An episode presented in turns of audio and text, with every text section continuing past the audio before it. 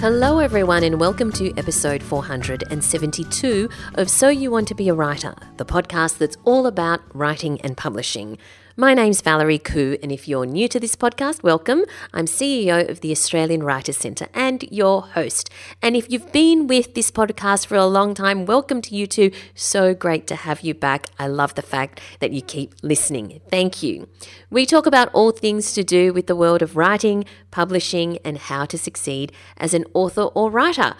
For those of you who are being affected by the rains and floods, I hope you are staying safe and dry. Although it has been a bit of a deluge where I am, I'm lucky in that the impact has been limited, so fingers crossed that continues. I've just been staying at home and off the roads, and it's given me a bit of time to get things done and also time to read. I've also started the TV series The Dropout, which has just released on Disney Plus, I think, in Australia, which is a story I'm completely riveted by. It is the real-life story of Elizabeth Holmes, the founder of a company called Theranos, and it's about how she dropped out of Stanford at 19 to found a biotech company that eventually came to be valued at over $1 billion. Now, she claimed that her technology could do all sorts of amazing things by analysing blood, like from a single drop of, your blood. She claimed that her little device could diagnose a raft of issues just from that tiny little single drop. And it had the backing of very high-profile investors, including the likes of Rupert Murdoch and many other people. And she was the darling of Silicon Valley for a while. Now, to cut a long story short, and this isn't really a spoiler because it all played out in the headlines in the media, she's now awaiting sentencing after being convicted of criminal fraud. The story itself is fascinating, and of course, truth is stranger than fiction. But I'm particularly fascinated because things began to unravel in the world of Theranos and Elizabeth Holmes thanks to the work of investigative journalists, in particular The Wall Street Journal's John Carreyrou. Now, there have been various tellings of this story over the last couple of years. There's a podcast called The Dropout as well. There's the documentary called The Inventor, Out for Blood in Silicon Valley. And now there's this TV series, which is also very good. It's starring Amanda Seyfried as Elizabeth Holmes, and she's excellent. And Naveen Andrews, remember him from Lost, as her boyfriend Sunny Balwani. But for me, without a doubt, the absolute best telling of this story, for so many reasons, by far is the book Bad Blood by John Carreyrou, which I can say is one of the best non-fiction books I have ever read. I've bought it as a gift for friends. I'm that evangelical about it, not just because of the story itself, which of course is like a real-life thriller, but because his research and writing and the way he structures the story to unfold is just next level. I absolutely loved it. Can you tell? Anyway, let's move on to our writing tip this week. This week's tip comes from a cartoon from Incidental Comics by Grant Snyder. He's an American cartoonist and orthodontist who often writes, comics about creativity, art, and literature. In the cartoon, a writer is sitting at her desk and is agonising over her first line. She thinks about all the great first lines in literature, call me Ishmael, it was the best of times, it was the worst of times, and so on. And eventually she hits upon a genius idea. I know, she says, I'll start with the second line. And in the final panel, you then can see that she has a pile of paper next to her and she has been writing well into the night. There's so much that rings true in this comic, right? Many writers get so hung up on nailing a perfect beginning that they never, ever get past the first page. They have a great idea, but when it comes to writing, they just want it to be perfect. So it's a mantra on this podcast. You have to finish the manuscript if you want to get published, right? So if you rewrite and rewrite and rewrite that first line or even that first page or even that first chapter, then all you will have ever written is that first line or first page or first chapter. Whatever it is that, wherever it is that you're getting stuck, the point at which you're getting stuck. So if you find you're getting stuck on that first line or the first chapter, take Grant's advice. Start with the second line or the second chapter. Unless you're a meticulous planner, you will almost certainly go back and write the first few pages of your manuscript once it's done anyway. So don't agonise over those first few lines, not until you get to the editing stage. Just start and keep going until you get to the end. And that comic was actually shared in our So You Want to Be a Writer podcast community on Facebook by one of our members, Robert Fairhead. So thank you, Robert. If you want to join the Facebook group, make sure you do. Just search for So You Want to Be a Writer podcast community on Facebook and request to join. Fantastic members in there. It's free to join. We'd love to have you in there. Let's move on to our giveaway this week. We have 3 copies of the novel The Torrent by Dinuka McKenzie. Now, this is a case of art imitating life, right? This book being called The Torrent. Now, Dinuka is the winner of the 2020 HarperCollins Banjo Prize and one of our very own community members. She has completed several courses at the Australian Writers' Centre, including Anatomy of a Crime, How to Write About Murder. Dinuka has been described as an atmospheric, compelling new voice in Australian crime fiction, and I agree. In northern New South Wales, heavily pregnant and a week away from maternity leave, Detective Sergeant Kate Miles is exhausted and counting down the days. But a violent hold-up at a local fast food restaurant with unsettling connections to her own past means that her final days will be anything but straightforward. When a second case is dumped on her lap, the closed case of man drowned in recent summer floods, what begins as a simple informal review quickly grows into something more complicated, as secrets and betrayals pile up and the needs of her own family intervene. How far is Kate prepared to push to uncover the truth? We have 3 copies of The Torrent to give away. You can win one of those 3 copies by going to writerscentre.com.au/win. Entries close on the 14th of March. And don't worry if you're listening to this podcast in the future because you have a DeLorean and you've travelled there will be some other fantastic competition there for you to enter. All right, now everyone, are we ready for the word of the week? I hope so. It's Ogdoad. Ogdoad. Ogdoad. Unusual, right? Ogdoad. First of all, it's just the number 8, but it's also any group of 8. It's different to an octet, which forms a complete set of 8 things. An ogdoad is just any group of 8 parts. So you could have an ogdoad of writers in your writing group, if there are 8 writers in your group, of course. But you would have an octet of singers in a company because each has their own specific part and together they form a complete set. There you go, Ogdoad. And that was the word of the week. If you're enjoying this podcast, you may also like the book that Alison Tate and I have written together called So You Want to Be a Writer, How to Get Started While You Still Have a Day Job. Full of practical tips, motivation and inspiration, it's ideal for anyone who's thinking of dipping their toes into the wonderful world of writing.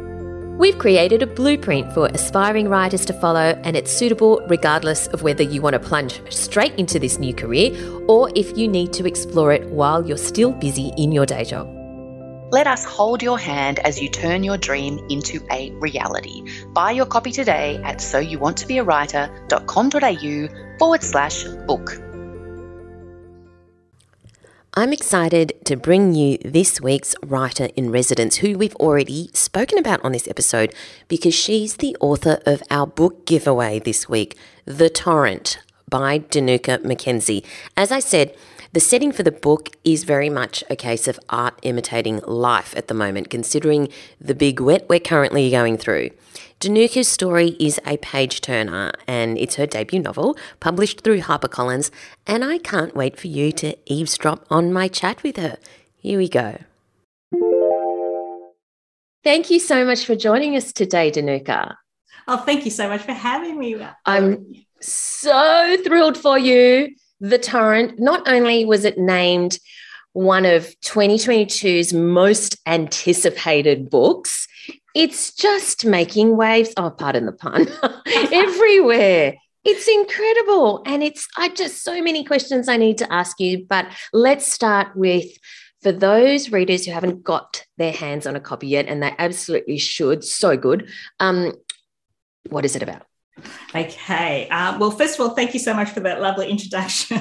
It's actually been quite overwhelming this sort of release week. So, yeah, so what The Torrent is about. So The Torrent is basically a police procedural. It's crime fiction police procedural set in northern New South Wales.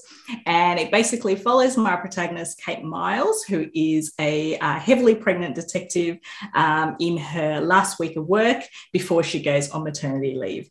And so when we meet her, she's essentially in the middle of investigating an armed robbery at a fast food restaurant, and she's in the middle of that when she kind of gets diverted by her boss into reviewing doing an informal review of a case involving a death in floodwaters. So the town went through kind of summer floods, and there was a number of fatalities, and she's essentially asked to look at one of these cases again. And so really, from her boss's point of view, really all she's required to do is kind of tick a box, review the case file, write a quick report, end of that. But Kate doesn't really work that way. So the story kind of goes from there. So how did this idea form? Floods, northern New South Wales, pregnant cop. How did this idea come into your brain?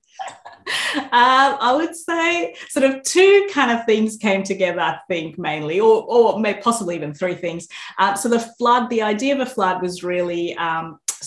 I think the seed for that was very much the floods of the 2010-11 in northern New South Wales, Queensland, or southeast Queensland, which I don't know if you can remember, but the Brisbane River flooding, yes. Those sort of iconic images. And so I very clearly remember watching that on the news and going, oh, far out.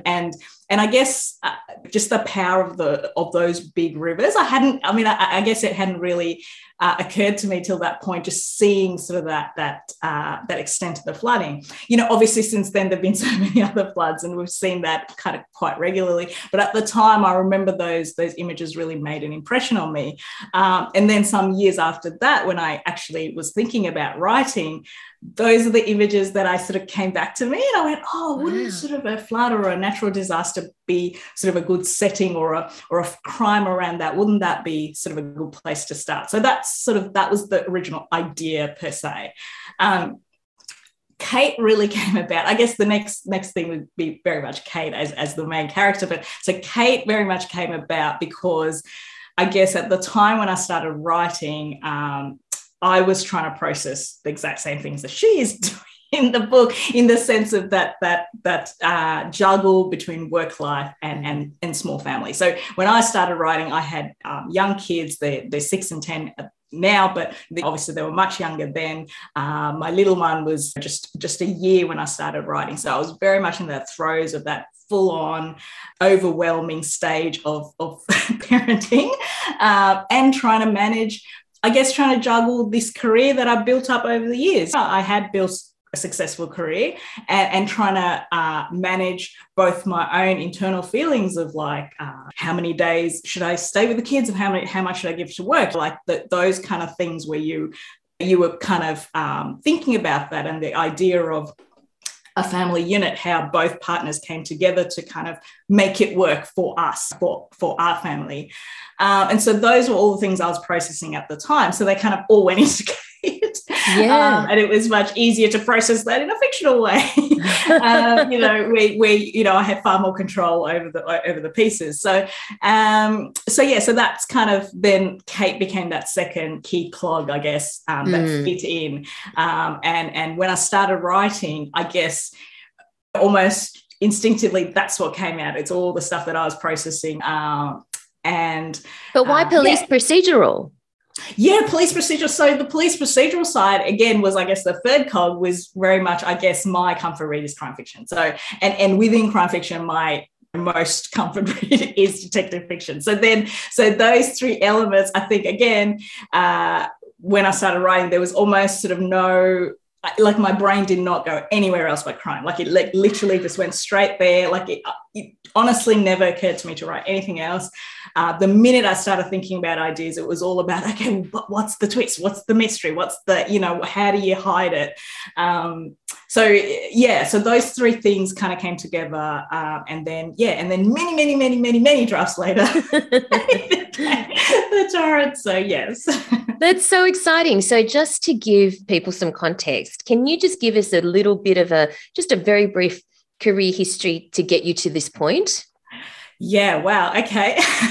So I think I put that first draft down in probably 2017, and that was very much... No. Before that, to get you to before you started writing, what have you been doing in life before you started writing? And then we'll get into the writing. Okay, sorry.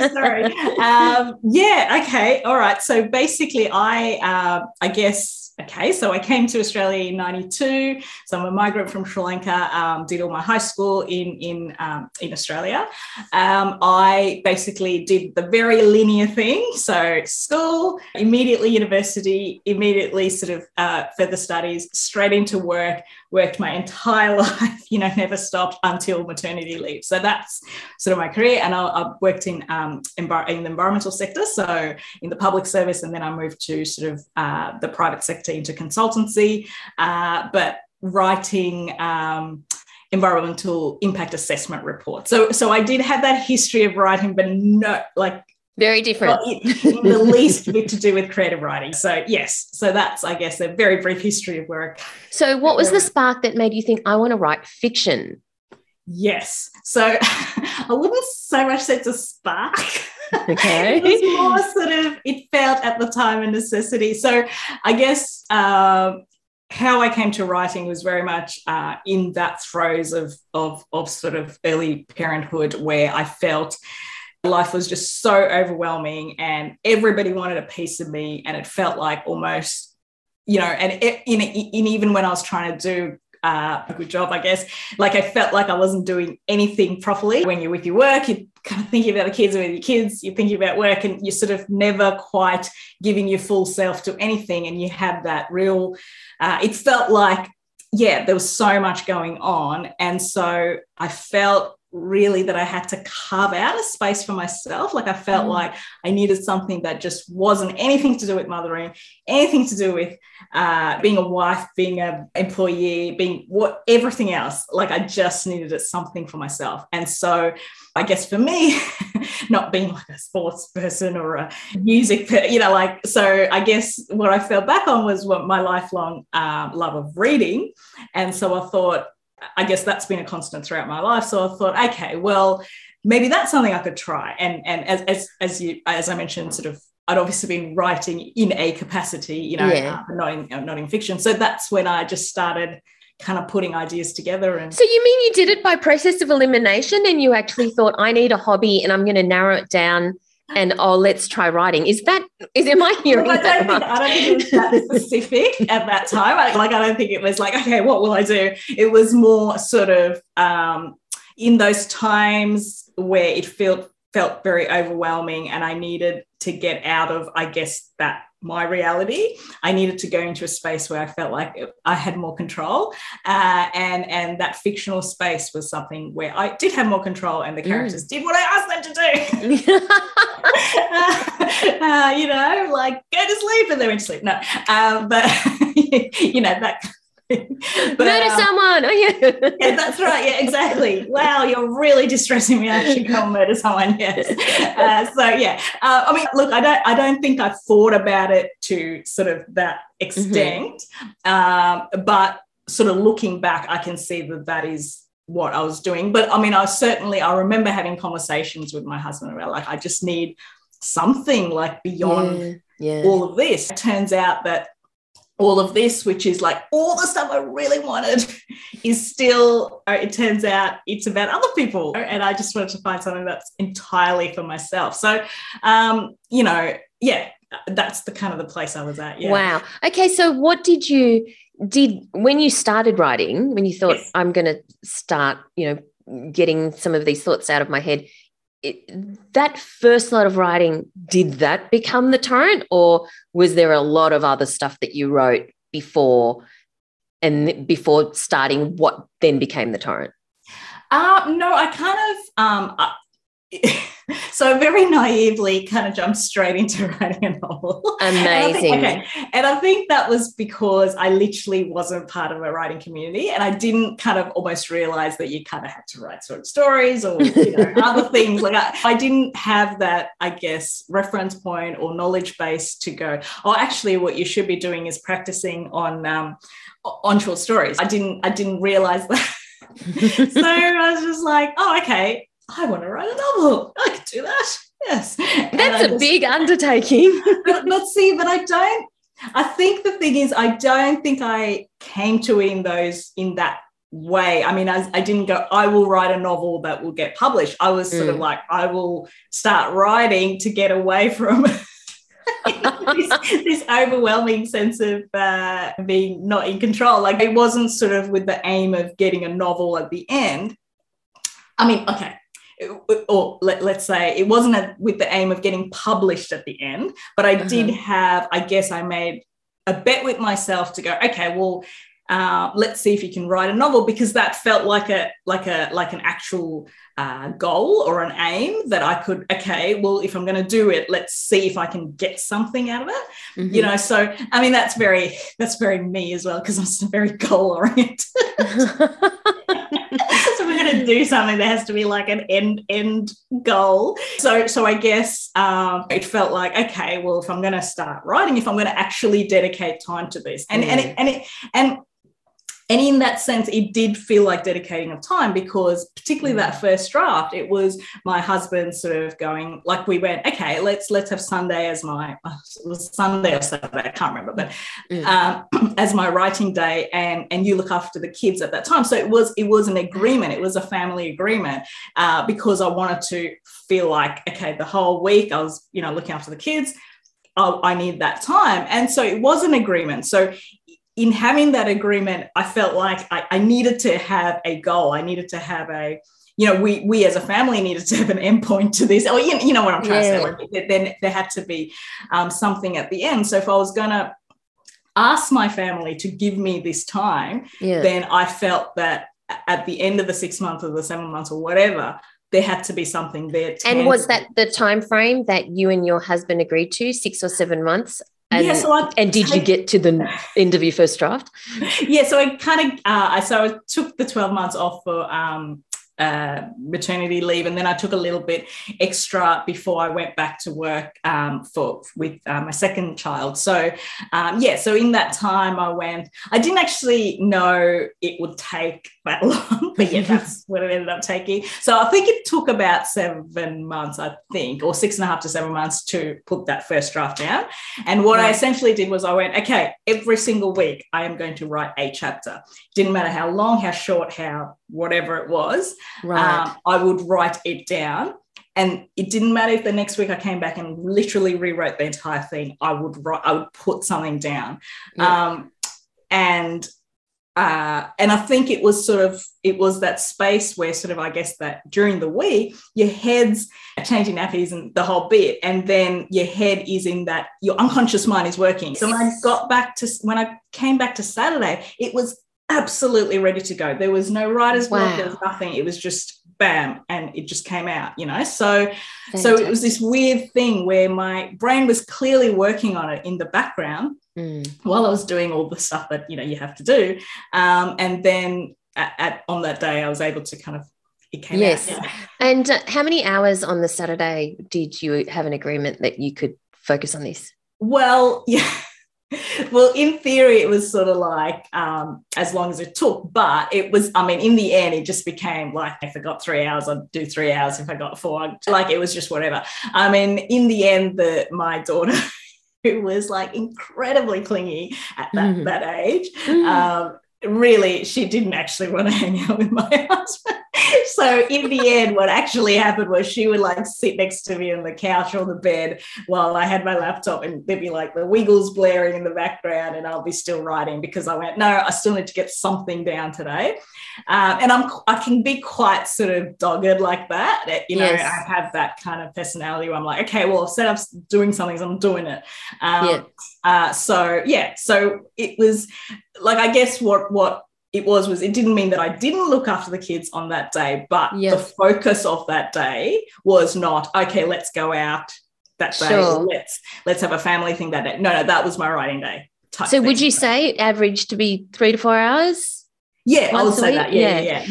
And so what I just want to clarify, because I do think some people would be really interested to know, is that did you give yourself 7 months to write your first draft? And that was your agreement with your husband that we're agreeing to 7 months, or was it open-ended? I want every Saturday and it'll take however long it will take to write a novel. Well, so around October, I knew I was going to go back to work. So that was sort of where we had, I was going to go back to work sort of part-time, because my daughter would have been, I think, 2 at that point, and then we would have been able to put her in daycare. I didn't want to put her in daycare really young. So that was, I guess, our thing of, so I had till kind of October-ish. But there was also a local festival, which Writers Unleashed, which I'm sort of full disclosure, I'm now part of organising, but at the time I wasn't. But they have pitching sessions as part of the Writers Festival, and so that was on in August. So I went, that maybe I could do that, and so that was sort of like I had that as a bit of a hard deadline for myself. Great, not as not. Like I wasn't going to beat myself up if I didn't meet it, but it was something to aim for. And did you pitch? I did pitch, but I mean, now looking back, how embarrassing, because I was pitching my first draft, draft zero. How ridiculous. I mean, that just shows my level of naivety and lack of knowledge at the time. I literally did a first draft and I pitched that. I mean, that's just terrible. Anyway, so yes, I did pitch, but clearly it went nowhere. So then I started sort of actually looking out of my box, because I guess once you do it, you go, I've actually, there isn't a sense of achievement with that, and you go, okay, well, now what do I do with this thing? And your ego kind of pops up and goes, maybe you could get it. That thing just does pop up. And so at that point, I was sort of, I guess, again, as I said, I literally knew nothing about the industry. I didn't know writing centres existed. I had no idea. I didn't know hashtag writing community existed, none of that. So so my first step was actually getting a manuscript evaluation, because I literally went, okay, what do I do? And that felt like a first step. And that really, that just ripped it to shreds and went, and I went, thank you, because now I had somewhere to go with it, because because I had no knowledge. So it was I had got to the end of my knowledge to that point, and someone else had to give it to me and go, well, this is why it's not working. Yeah. And you had, and particularly for a crime novel, I had done all the classic mistakes that now I hear about in all the podcasts. The actual story started at chapter 6, five chapters of backstory and all of those kind of things, too many points of view, the pace just sagged, and all of that stuff that is all the mistakes. But in saying that, it was a first draft, so I had to now work on and sort of took. So what was that? So another 3 years, was it? Yeah, another 3 years. So this is a police procedural, and you also did our course How to Write About Murder at the Australian Writers' Centre, which basically takes you through every single stage of murder, from premeditation right through committing the crime to how it's investigated to what the police do and so on. Was that useful in writing a police procedural? Yeah, absolutely. So, Candace, and that course is with Candace, with Candace all her Fox. Information. She's amazing, Candace Fox, and she's just one of the most generous kind of authors in that writing community, and she gives her sort of knowledge so freely. Absolutely. That was really, really useful. And what I found most useful about it was all the resources, because you get, it's not, she doesn't just say, okay, well, this is how you think about the suspect, this is how you think about, sort of the investigative procedure. She doesn't just talk about that, but there's all these links. There's links when you want to think about sort of if you're writing a a story that's related to court cases, and, you know, how to look those things up and how to look at procedural and legislative things, which is like sort of like, oh, wow, this is like the blueprint of everything. And even if like it gives you a starting point, and then you can, you know, obviously go and investigate a little bit more, but yeah, no, I found that really useful because it definitely provided that blueprint and just this massive list of resources that I could go to and sort of have in my back pocket if I needed to. Like with this particular book, I also heavily relied on a family friend who is a criminal barrister, and he's worked in the police force. Yes, I know. Yes, exactly. So it's really interesting because at the time I was so sort of nervous or like I didn't want to tell anyone that I was writing. So I was like, God, I can't show it to anyone. Like they just laugh at me. I just didn't want to do that. But once I had gotten over all of that and I was finally ready to kind of share my work, he was a fantastic sort of resource for me, and he reviewed the entire manuscript because, as I said, he's worked in the police force and now he's a criminal barrister, and he really kind of went through and went, well, and the offences and sort of the team structure and all of those like nitty-gritty stuff, which you can get through Google research, but those nitty-gritty, they kind of know that wouldn't really work in a regional kind of, you know, town, great, that kind of stuff. So yeah. So then you decide I'm going to enter the Banjo Prize. Oh my God. And what a good decision that was. So first, why did you decide to do that?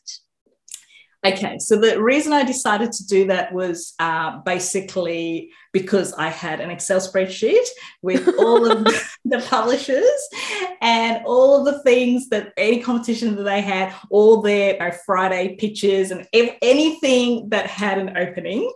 I just listed them out and I went, okay, this is my year for pitching this novel, and I'm going to use all those opportunities. So I just went, right, I'll just do that. So in my head, I was like, okay, well, they're going to reject that. Then I can go to Hachette, and then I can go to Alan Arway, and then I can go to, because I was just assuming that they're just going to reject it. But for me, I was like, well, a competition will get them to read it, right? Yes. Because a slush pile might sit there for years.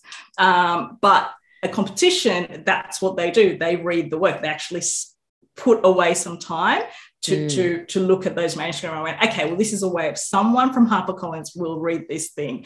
So that was my reasoning for it. And so it was literally on the basis that, okay, then I could tick that off and then move HarperCollins away, and I can move to the next person and then tick them off and then move to, yeah, that was what it was about. You're very systematic.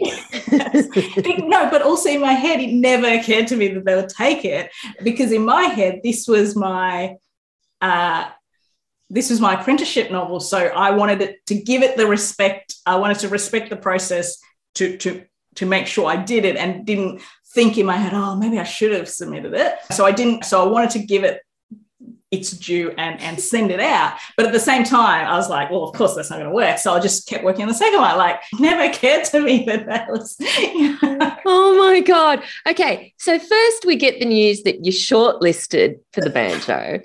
And then we get the news that you've won the Banjo. I mean, what was that call like? That was incredible. So, Valerie, I was very lucky because I got two calls, because I got a call in the shortlist. And then 2 weeks later, I got the call for the actual win.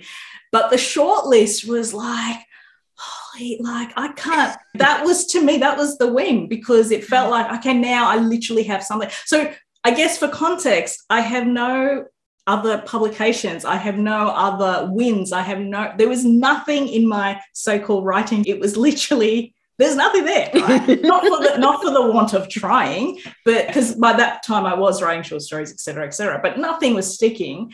And so it was literally like, oh, finally someone said I'd done something that I could then put in like my pitch letter, which then hopefully someone will pick up. Someone will go, oh, she's been shortlisted, so I will read this thing. That is what I thought, that was the win. So I was like, yes, you know, I've done it. Like, okay, now I can go forth and, you know, have a chance. So it was this incredible, that I felt was the story of the phone call, but turns out it wasn't. It was another phone call coming. So yeah, so I mean, it's extraordinary. Like, it is that phone call memory that that writers and authors talk about. Go on, where were you? Where were you? Tell me, set the scene. I was literally in my house. Yeah, Laurie. No, but okay, so the funny story is actually attached to the shortlisting win. So okay. the shortlisting. So that story was, so that was a Friday. I remember it very clearly because my daughter is at home with me on a Friday and she's done like a whole week of preschool, and so by Friday she's very tired, very grumpy, and she wants me absolutely to herself. So this phone call comes and I'm like, totally, oh my God, this phone call, and I'm just like so like happy, and I'm just totally focused on this phone call, and she's like, mummy, mummy, mummy, mummy, mummy, and it just kept getting louder and louder and louder and louder. And I was trying to talk very professionally to this our publisher at the other end of the phone call, and mummy, mummy, and it just getting louder and louder and louder. And then finally the publisher was like, oh, I think you've got something going on in the background. And I'm like, oh, yes, sorry about that. Anyway, and so she finally hung up, and then I was like, oh my God. And my daughter was like, she grabbed the phone off me and she ran into her room and she hid the phone. Oh, she my was God. So angry at me. And I was like, great, now I've been shortlisted. I can't tell anyone, you know. So, so, and then I made the mistake of, you know, creeping into a room, getting the phone and going into the bathroom and closing the door and making the phone call, but she heard me because I told my husband, she heard me, and then I was even more trouble. So yes, so that's my oh my God. So yeah, it's funny. Well, it's absolutely worth entering the competition, yes. Then, right? I mean, yes. So after that, I mean, it's now been published. You obviously went through some kind of editing process with the publishers. So what was that experience like, and was there a lot that they felt needed editing and changing? Yeah, they sort of structurally it was actually quite okay. They were really quite happy with it. In saying that, I read stuff and I'm going, oh, gosh, you know, this is horrible. And I rewrote an entire chapter. Like, I rewrote entire bits. I'm like, God, this sounds terrible. This is so, how can you like? Anyway, yes. So because you're your own worst critic. But they really liked it. So structurally, there was a few bits and pieces. I think one of the conversations was about the fact that I guess it was so Australian in the sense that I do reference quite a few, I guess, Australian businesses, Big W, McDonald's, right, you know, yeah, all this kind of stuff. And whether we should, because obviously you're and I guess for context, I guess I'm not saying anything bad about these places. It's just purely to, I guess, locate you in Australia, and whether you are, I guess there's a discussion around whether we should just make it like department store, and so just have those the generic wording versus sort of the I guess the place names. Yeah. So that was a conversation we had. And in the end, I think the majority of the team decided like we, because that was, I think, my copy editing comments and, or one of the comments from the copy edit.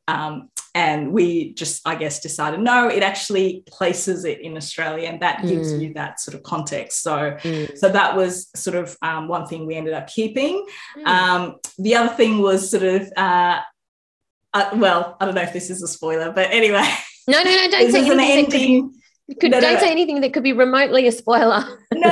But I guess all I'm going to say is I did fight for the ending in that final chapter because I guess my I think there was a conversation around maybe it should end the chapter before, and my very strong, that was something I absolutely fought for.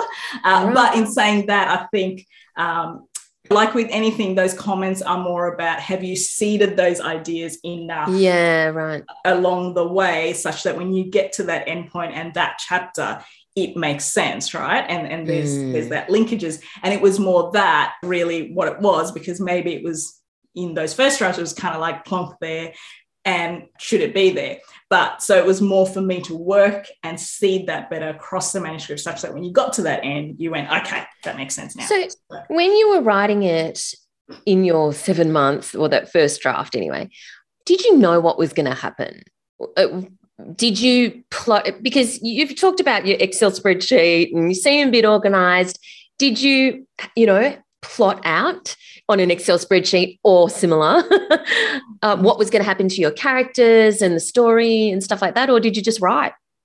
No, I just wrote. So I guess I have this weird personality where I'm like super organized with certain things, and certain things I'm like super kind of free about. Okay. So with the story stuff, okay, so in terms of the story, I absolutely knew that ending. So I knew that was, so that came to me very quickly, that was the ending, and I just needed to find a part to it. And I guess I knew that there will be two major plot lines and there will be a linkage at a certain point. And so I kind of had that again in my head.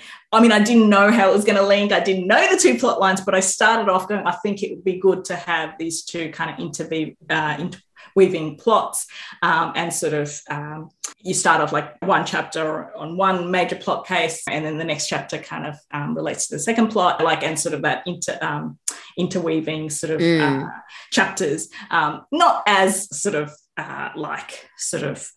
specific as that, because it's a bit more freer in the book, but in general you're kind of going from one plot point to the other. So yeah, so I had those things fairly early, but I took a while to kind of work that how those two things intersected, and that, you know, there was so I have this other document called Alternative Chapters.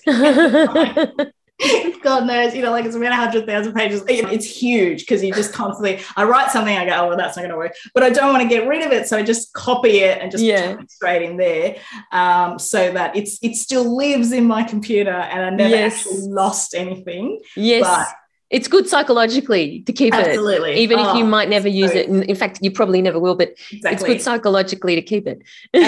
Absolutely. And it makes you feel like, okay, and particularly when you get feedback and you go, well, that's not working. It might be a nice piece of writing, but it's literally not moving the story forward. And, you know, and I am writing commercial fiction, so that is the point of commercial fiction. It needs to move the story forward, and each chapter needs to kind of fight for its place in that novel. So the when you were pitching it through your Excel spreadsheet, all the things on your Excel spreadsheet, you thought, okay, this might be my apprentice novel. I'm going to get busy writing my second one. So have you written your second one? Is it crime, and when's that coming out?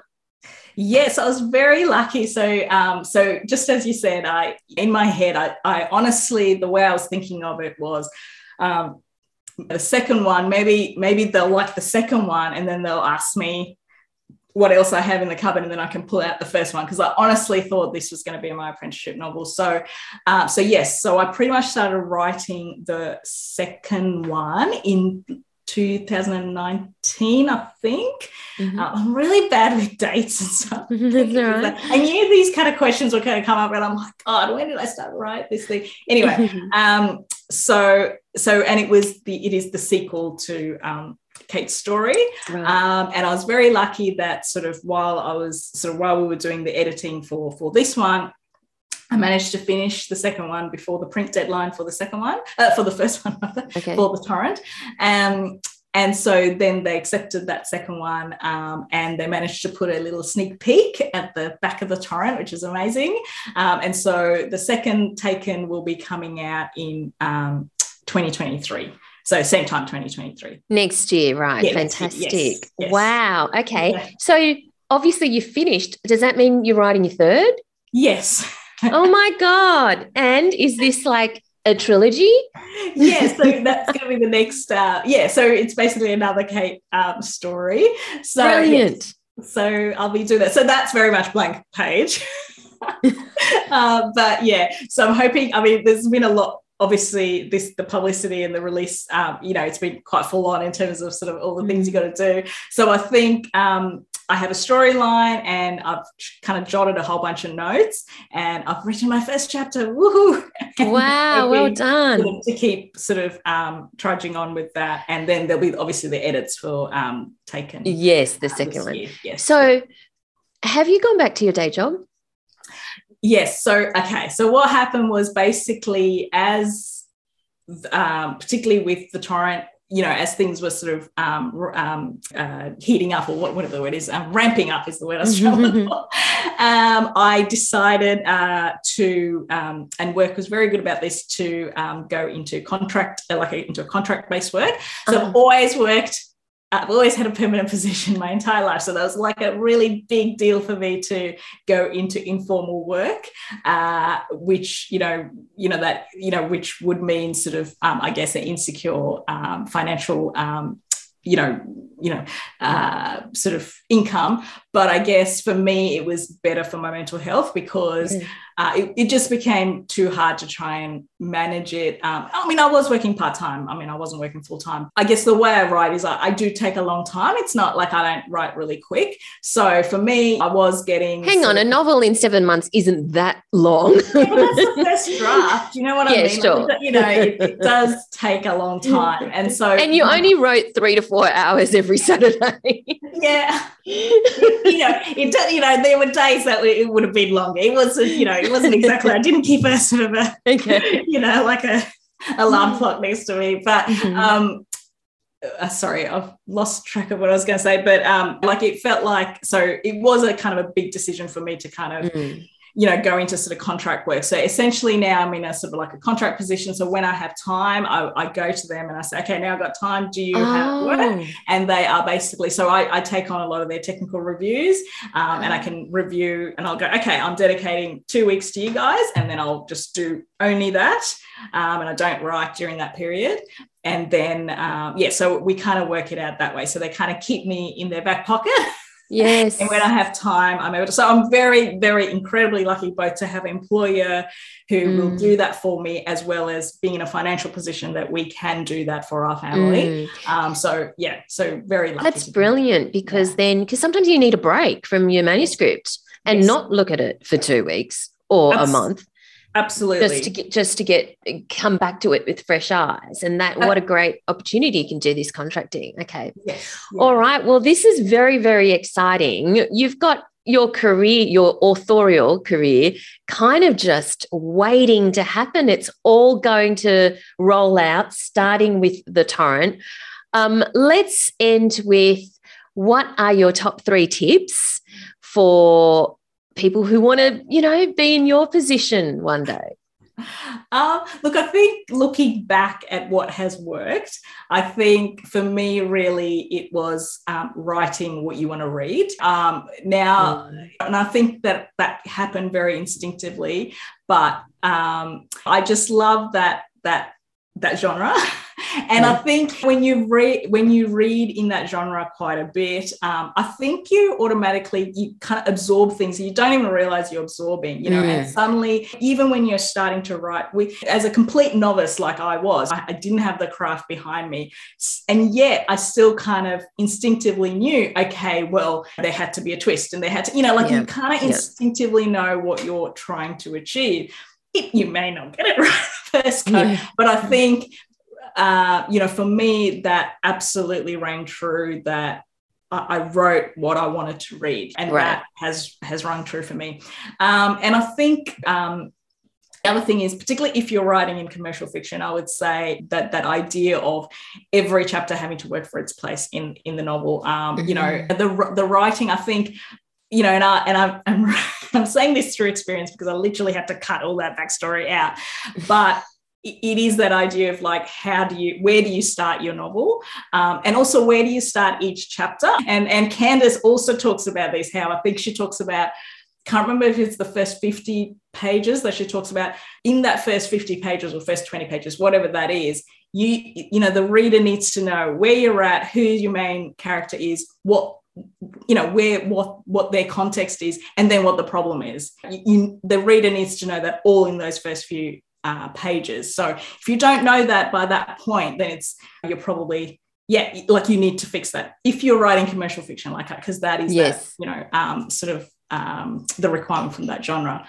And I would say, so the third thing is probably, I guess, managing your expectations and anxieties. So I guess I would definitely say that, you know, writing a book doesn't mean all your anxieties and your imposter syndromes disappears. They're all still there. Every single one of those things is still there. And so how do you manage them? How did you manage them?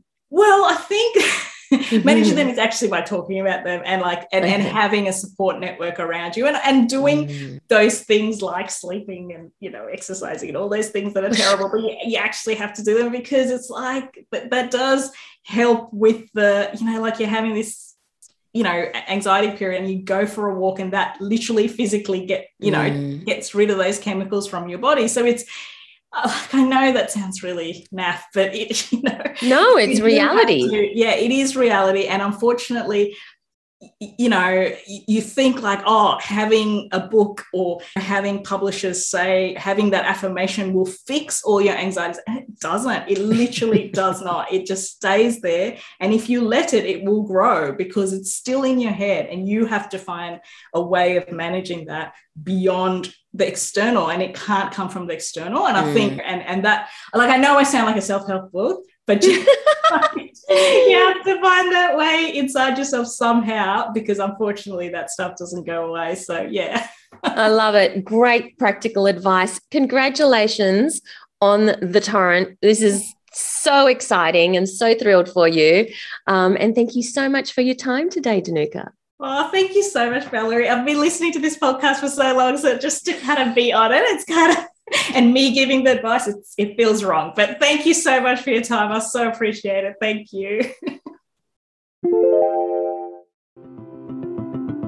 This podcast is brought to you by the Australian Writers' Centre, a world leader in writing courses.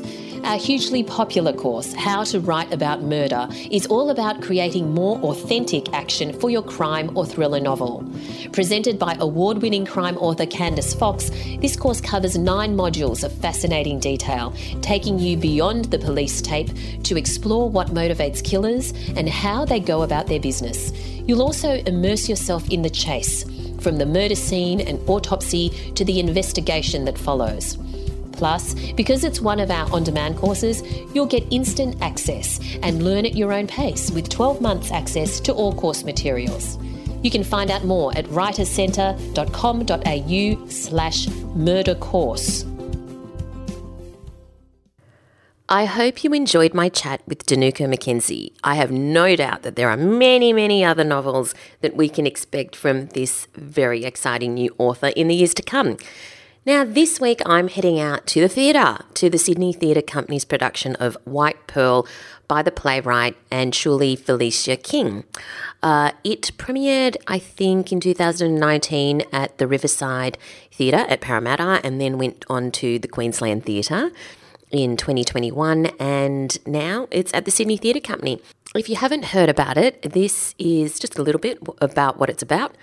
Behind the sleek and unblemished facade of Clear Day Cosmetics, a market leader in Asia's booming beauty industry, the scars of deep-seated prejudice are waiting to re-emerge. A team of young and ambitious women from across Asia is working to generate buzz for their new skin whitening cream, White Pearl. The problem?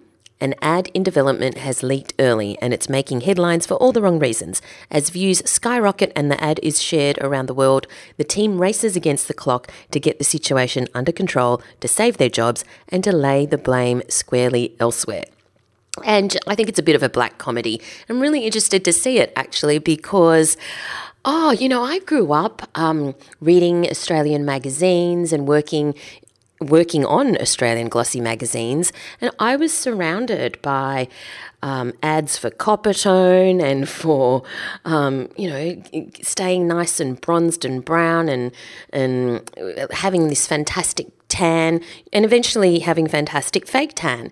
But then when I worked in glossy magazines in Singapore, which is, I believe, where this play is set, I was surrounded by the opposite. Cosmetic companies were peddling skin whitening creams and there wasn't that desire to be the bronzed Australian as there was here. So it was really interesting to see different people's or different cultures' views of what they thought was beautiful. So, yeah, very keen to check that out. I'll let you know what it's like.